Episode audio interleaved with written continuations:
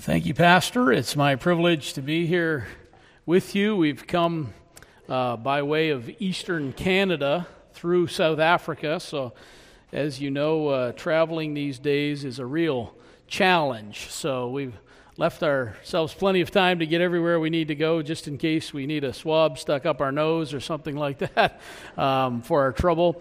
We did spend uh, several days in Montreal, quarantined in a hotel. So, um, we didn't get a t shirt to prove that we were there, but uh, we have done it just about all of it. So we're grateful to be here with you. We've looked forward to this. In fact, we were driving to church this morning and we were commenting. It's been a conversation in our family. Our trip to Minnesota has been a, a conversation in our family for many, many, many months. And it, uh, on the way here, Noah said, wow, it seems kind of weird to be actually here driving to church in Minnesota. And I said, uh, yes, it is. It is unusual, but here we are. And so we're grateful to you. We're grateful to God for your support and the prayers of God's people, for the conversations uh, that we have with many of you. Um, online, even people reach out and uh, on Facebook and in email. So we thank you for that. Let me encourage you to stop at our table at the back. Do pick up a prayer card. I don't know what the latest prayer card you have. Maybe you still have our rookie card, but it's not worth anything. But if you want, you can. I'll trade you a rookie card for our new card. Uh, it has less children on it than the first card we had. We've uh, slowly becoming empty nesters. Noah is still with us. I don't know if he'll ever leave, but he's no, he's uh, been great to travel with. Uh, we've had a lot of fun together. So, if you would just take a card, it, it's a great tangible reminder of our family, and you can remember to pray for us. We would greatly appreciate that as we go back to South Africa, probably, Lord willing, um, in July once we finish up our furlough. We still have to get to the west coast of Canada, then back to the east coast again for a few more meetings before we head back in July. So your prayers are greatly appreciated. Your hospitality has been warm and wonderful, and we're grateful for the opportunity to be here. We can talk more about South Africa throughout the week as we meet together, but for now, let's turn our attention to the Word of God. There are a few chapters in the Bible that are as focused on faith as Hebrews chapter 11. Uh, it begins with a definition of faith. I'll never forget when I was a youth pastor and I was in this I'm going to date myself a bit here, but I was a youth pastor in uh, the late 90s, and when I was with the teens, I said, "Hey, we need to define faith. Who understands what faith is?" And one of my not so well behaved teenagers in the back of the room put up his hand and said, I know what faith is. I said, Yeah, what, what's faith? What's your definition of faith? And I was thinking, this should be good. And he said, Well, faith is the substance of things hoped for, the evidence of things not seen. I was shocked, and my face probably registered some shock. And I said, That's great. That's a very good definition, in fact, from Hebrews chapter 1. Where did you hear that? Knowing there was no way he read his Bible just before he came to youth group. And he said, Well, that's every time they show the show touched by an angel, that's how it starts. And so I said, Well, uh, if that's all he was getting, I suppose it was worthwhile, but he certainly memorized the definition of faith. And that is how Hebrews begins. It defines faith for us. And then, throughout the remainder of the chapter, some 40 verses, there are examples of faith, each drawn from the Old Testament. And these characters, uh, we are told, did what they did by faith. 16 times in the first 30 verses of Hebrews chapter 11, their faith is emphasized. And we don't have time to look at every character in Hebrews chapter 11. In fact, we probably don't have time to look at any character in particular depth. So, if you'll forgive me, I'd like to just sort of skim the couple of verses that appear in Hebrews chapter 11 about Abraham. And as we consider a life of faith from faithful Abraham, perhaps we'll learn something ourselves about faith and maybe even make some application to missions the life of faith that is required to live as a missionary in today's world. So, Hebrews chapter 11, let me read a couple of verses in your hearing. Hebrews chapter 11, verses 8 to 10. reads this way By faith, Abraham obeyed when he was called to go out to the place which he would receive as an inheritance. And he went out, not knowing where he was going. By faith, he dwelt in the land of promise as in a foreign country, dwelling in tents with Isaac and Jacob, the heirs with him of the same promise. For he waited for the city which has foundations, whose builder and maker is God. Just two simple points this morning to consider about the life of Abraham. First, let's consider that faith acts in response to God's promises. Faith acts or takes action in response to what God has promised. Consider Abraham. He was living in Ur of the Chaldees. We're not told that in Genesis chapter 12, where we first meet him, but we are told that later on in the New Testament, in the book of Acts. Stephen, as he's preaching in Acts chapter 7, refers to Abraham coming out of Ur of the Chaldees. I think Genesis 15, also, verse 7, refers to Abraham coming out of Ur of the Chaldees. And God comes to Abraham one day in the course of his normal life, and Abraham tells, uh, God tells Abraham, Listen, Abraham, I want you to pack your bags and I want you to go and journey to a land that I will show you. And I'll make promises to you. I promise you will be built into a great nation. I promise there'll be lots of land for your descendants. I promise that your descendants will be as the sand of the seashore and as the stars of the heaven for number. And Abraham, I promise that I will bless you, I will make your name great, and you will be a blessing to all the peoples of planet Earth. It's quite a promise that God makes to Abraham. But with just a few words of a promise, you can read about it in Genesis 12. It's only three verses long.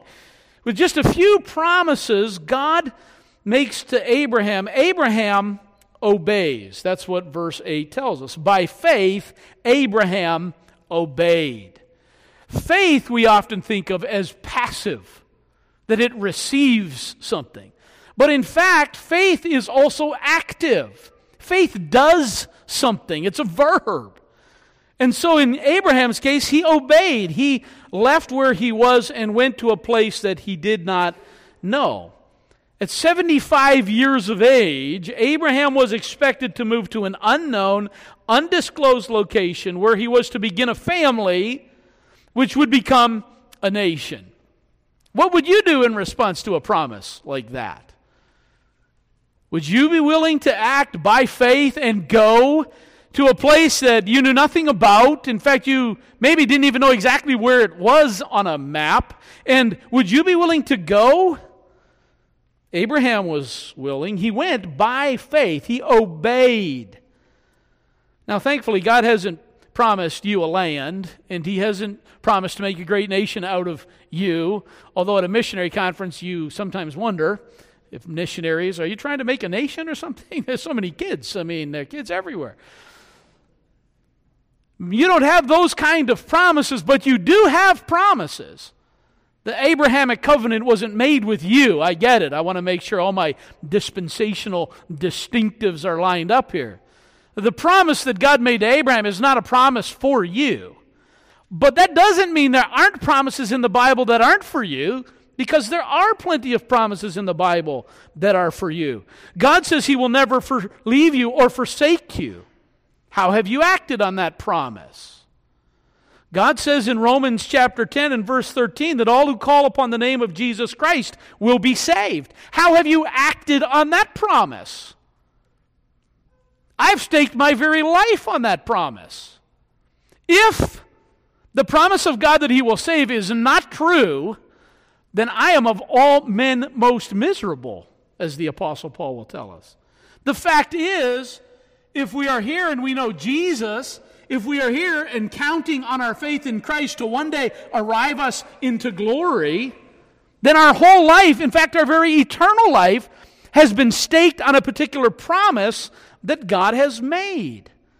That's what faith is. God promises something and you believe it. And more than just saying you believe it, the very trajectory of your life changes because of the promise.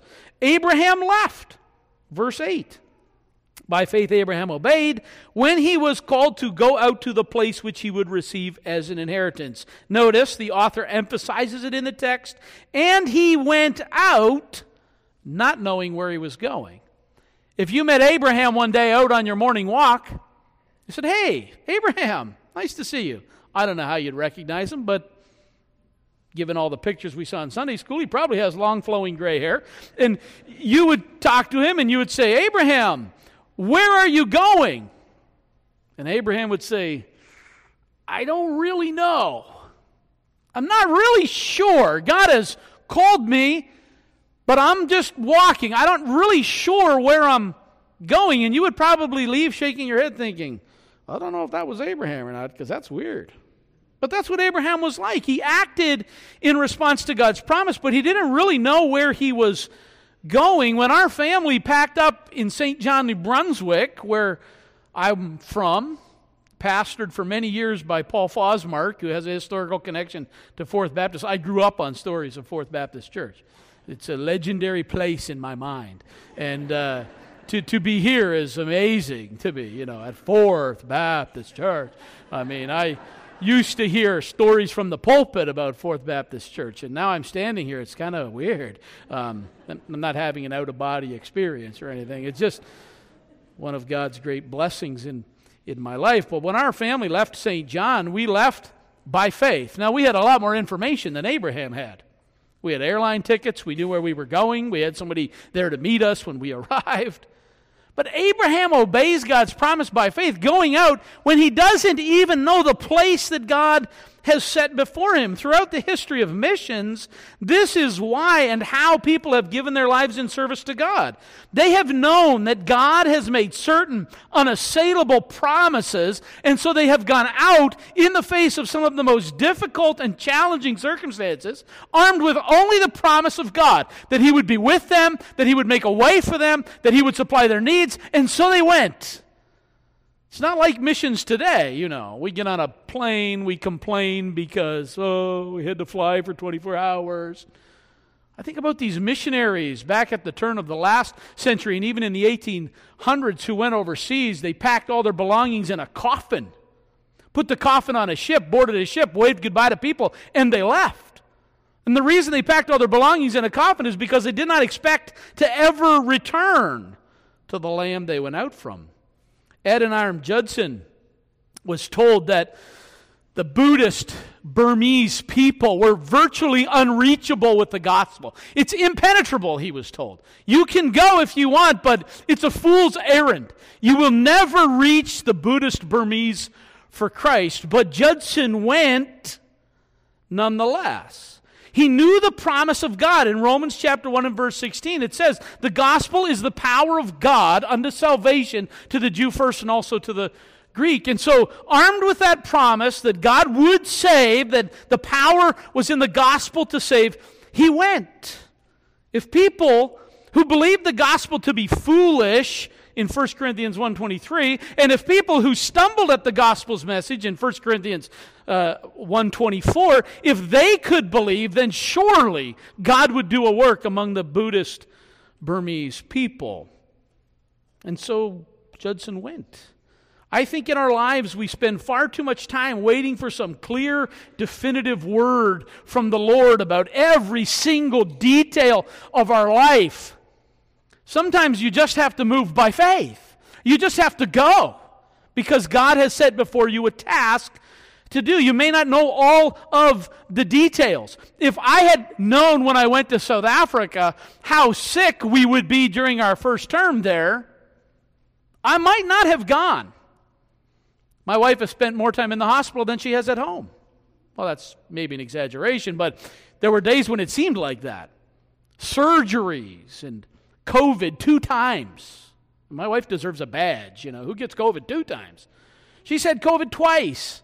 Ankle problems, gallbladders out, cysts removed. I'm telling you what, there's hardly any wife left. They keep taking all the pieces out, you know. It's, it's like that. It was like that. It, I broke my arm ice skating. We first arrived in South Africa. We were there for a few months trying to get our wits about us, and we took a family trip to Cape Town. Somebody said there's an ice rink in Cape Town. Well, that always excites a Canadian. And so I said, let's go skating, kids. So we piled onto the ice, and before my wife had her skates on, I had fallen and shattered my arm in seven places. And so my, I'm loaded onto an ambulance, carried to, uh, it, I probably happened because the ice rink was in a casino. But anyway, we, we were loaded in a ambulance and taken off to the hospital where I have these metal plates and uh, screws in my arms. Clara, I'll show you later, okay? It's really cool. Um, I, if I'd have known all those things that were going to befall us, my wife was riding a bike. We were just, she just started riding a bike in South Africa. I mean, she knew how to ride a bike before, but the first time she got on a bike in South Africa, she tore her rotator cuff and went through all kinds of physio for that. And Baptist Mid-Missions has a great health care plan, by the way. But if I'd have known all these things were going to befall us when we got to South Africa, I think I might have been tempted to say, Canada's fine for me, thanks. But we went out by faith. We didn't know all that would befall us when we left. We just went. God didn't show me, He didn't tell me all those things, He just directed me to go. And so I went trusting that He would meet our needs.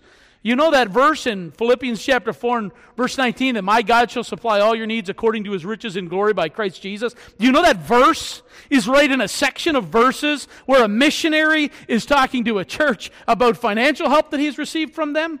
So it's not a misapplication when I claim that promise of God that He would meet our needs. And I have to tell you, by way of testimony, that God has done exceedingly abundantly above all that we could ask or think in South Africa. It has been a wonderful time of ministry, but I want to challenge you. Sometimes faith is required. By faith, Abraham obeyed. Faith acts, it moves with action in response to the promises of God. By faith, Abraham obeyed when he was called to go out to a place which he would receive as an inheritance, and he went out not knowing where he was going. By faith, he dwelt in the land of promise as in a foreign country, dwelling in tents I would like to consider that faith not only acts in response to God's promise, but faith acts in response to God's promise when that promise takes a long time to come to pass. The, the promises of God don't always happen instantaneously in our lives. You know this. If you've been alive and awake on planet Earth for any time at all, you know that the promises of God don't always come to pass immediately when you want them to. Consider Abraham. What did we just read in verse 9? He dwelt in the land of promise as in a foreign country, dwelling in tents. Abraham lived in a tent. Nothing says, I have faith that this is the land of promise, quite like living in a tent. I always think about Abraham in this regard. Abraham was 75 when he leaves Haran all the goods that he's come to possess and acquire. He leaves Haran and he journeys south into the land of Canaan, in the land of Canaan, if you're South African. He gets down to Canaan and God tells him, This is the land. I'll give you all this land that you see. Now, you remember that Abraham disobeys God and he goes down into Egypt for a time, but eventually he ends up back in the land of promise. And the next time we find out how old Abraham is, so you got to do the math with me. 75, he leaves Haran. He journeys south. He's in that land of promise, and the next time we find out how old he is is in Genesis chapter 16 and verse 16, when we learn that Abraham is 86 years old when Ishmael is born. And Ishmael is born because Abraham's confidence in the promise of God going, coming to pass has wavered a little bit with the help of his wife. Sorry, wives, but he, she helped. Abraham, look, it's been 11 years. We've been living in a tent for 11 years. Oh, the horror. I can't live in a tent for a couple of days. 11 years, people. Abraham has been living in a tent. And Sarah comes and says, I don't know when this promise of God is going to come to pass, but here's the thing I've got an idea. Maybe you could sleep with ha- my handmaid, Hagar, and she could produce an heir who we could adopt, and he could be our heir. And Abraham's not really keen on the idea, it seems from the text, but okay, Ishmael is born. But Ishmael is not the son of the promise. And so, fast forward to when Abraham is 99, his wife Sarah gets pregnant, and when he's 100, his son is born. So from 75 to 100, that's full 25 years. Abraham has sojourned in the land, living in a tent with no kids, waiting for God's promise to come to pass. That takes faith, people. It takes faith to live that way. And so he's dwelling in the land. Finally, his son is born, and Abraham realizes the full blessing of the promise that God made, right? No. God had promised the land. 25 years in the land, his first child is now born, the son of promise, Isaac. But how much of the land that he's been promised does he actually physically own? He doesn't own any of it. After 25 years, this land that God has promised him, he still doesn't have a title deed to a sliver of that property. The next time we learn about an age in the story that's told is the death of Sarah, the wife of Abraham. In Genesis chapter 23 and verse 1, we are told that Sarah dies when she is 127 years old. Sarah is the only woman in the entire Bible whose age we know when she died. Now, why would that be? Why would God tell us how old Sarah was when she died? Because I think God wants us to ponder how long Abraham has been waiting for the promise of God to be realized in his life. 65 years. Abraham's 10 years older than Sarah. So when he's 137, his wife dies, and he goes to Ephron the Hittite. You can read about it, it's a fascinating part of Genesis. He goes to Ephron the Hittite and he says to Ephron the Hittite, I need a piece of land to bury my wife. And Ephron the Hittite says, Oh, it's a very interesting Middle Eastern exchange. I learned all about it in seminary. You'll have to go to seminary to learn about it. But he's sitting there talking with Ephron, and they go through this elaborate ritual, and Ephron says, Oh, you can have it. What's a piece of land among friends? Meanwhile, he's doing a cha-ching thing in his head. And Abraham says, Oh, dear, I would never presume to take a piece of land from you, and blah, blah, blah. And they finally settle on a price. Aren't you glad we don't have to do that anymore? It's easy to just go to Walmart, scan it, pay for it, and get out. But not in the Middle East. There was a much uh, more elaborate ritual. And so Abraham, at age 147, finally owns a family burial plot. I want you to think about this. God promised Abraham when he was 75 in Haran, God promised him that he would have a land. And when he's 147, 65 years later, the only piece of land that he owns is a burial plot. And the Bible tells us that Abraham's faith did not waver. He continued to believe in God. He continued to believe that God would bring that promise to pass. I'm sure he wasn't quite sure how or quite sure when but he believed that God's promise would come to pass. He lived like a nomad in a tent, a man without a country for 62 years as he waited for the unfolding of God's promise.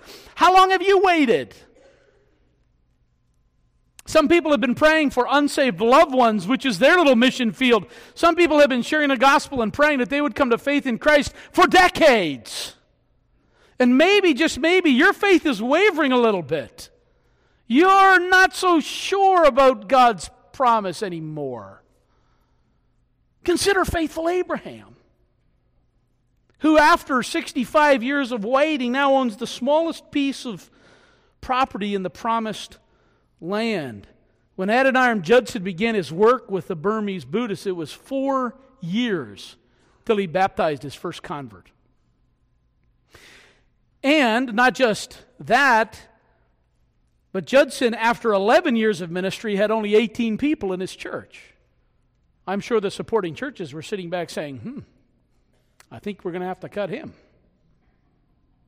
Only 18 people after 11 years? What's going on? Is he not a soul winner or what?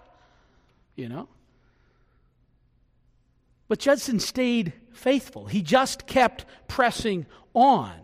He's willing to sojourn. Proverbs 24:10 says if you faint in the day of adversity, your faith is small. As a missionary, there are times when it becomes necessary to just keep going. There are days on the mission field when you just long for somebody else who looks like you.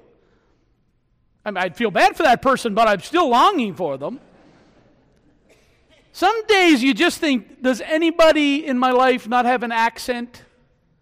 Everybody speaks with an accent. Some days you find yourself speaking with an accent. Think, what am I doing? I speak Canadian, so you go back to saying out and about. Right? Some days you just want to taste food that's familiar.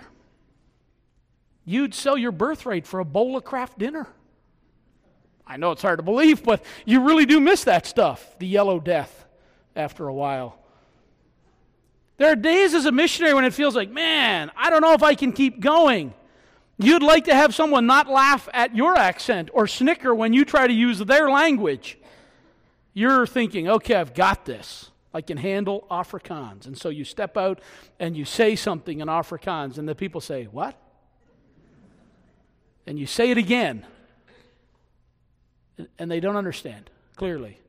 So you revert back to English and you think, I'm never speaking Afrikaans again. there are days like that on the mission field, but people of faith, they sojourn, they keep going. By faith, he dwelt in the land of promises in a foreign country, dwelling in tents with Isaac and Jacob, the heirs with him of the same promise. Did you catch that? Isaac and Jacob? Ah. This is the unfolding of God's promise. It's taken Abraham literally a half a lifetime. He lives to be 140. He leaves for Canaan when he's 75, so almost half a lifetime. And now he has a grandson. And the unfolding of God's promise just begin to flower ever so little. But Abraham dies, and you ask yourself, well, I don't understand. He didn't see the full realization of God's promise. And you remember that that was okay. Why was it okay? Because in verse 10, he waited for the city which hath foundations, whose builder and maker is God. Abraham was able to live this life of faith not because he got out there on the field and said, I'm staying here, I don't care what, and grit his teeth. And that wasn't Abraham. Abraham had an eternal perspective.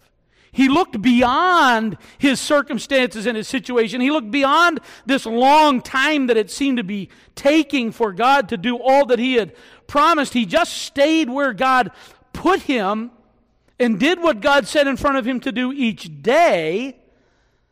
And he didn't concern himself with the full realization of the promise because he trusted that God would bring it to pass even if it happened after he was gone. He had an eternal perspective. We go church planting in South Africa. The other missionaries who are here, they plant churches around the world. They're not sure exactly what's going to happen with that church. They don't know all the future, but they live by faith. They do what God has given them to do. And if they die and go to glory without seeing all the fullness of what God put them on the field to do, they just trust God because they're looking from a different perspective. They're looking for a city whose builder and maker is God. They're not earthbound in their perspective. And that's what I think the life of faith is, particularly for a missionary. In Hebrews chapter 10 and verse 23, it says, Let us hold fast the confession of our hope without wavering, for he who promised is faithful. When your faith wavers, remember God is faithful. When you feel like I can't do this anymore, and there are days on the mission field, as I'm sure there are days in Minneapolis or Plymouth, Minnesota, I'm sure there are days when you feel like I just can't live this life of faith anymore. Remember, God is faithful, He keeps His promise. And keep on living that life of faith because you have a faithful God. I don't know if God has the mission field in your future I don't know how God is working in your heart or moving in your life. But a life of faith is a life that acts in response to God's promise. It moves forward in response to God's promise. And then, never forget, yes, faith acts in response to God's promise, but it also acts in response to God's promise, even when it's taking a long time for God's promise to come to pass. And if you live that kind of life, the life of faith that Abraham lived, God will bless you. He may bless you long after you're gone. But it won't matter to you because you'll be looking for a city whose builder is God. You'll simply be able to trust Him day by day, living a life of faith. Pastor, you want to come and close. I'll pray perhaps, and then you can come and close as you see fit. Father, thank you for your faithfulness to us. You have led us, you have guided us. There were certainly times we did not understand what was next, we did not know what was ahead. But through your faithfulness, you sustained us. And Lord, when our faith has been weak and when it has wavered, and it has, your faithfulness has stepped in and carried us through. And so we thank you for that. Work in hearts, Lord, those who live a life of faith here. May they be obedient to what you set before them to do, trusting you for the results. And we'll praise you for it in Jesus' name.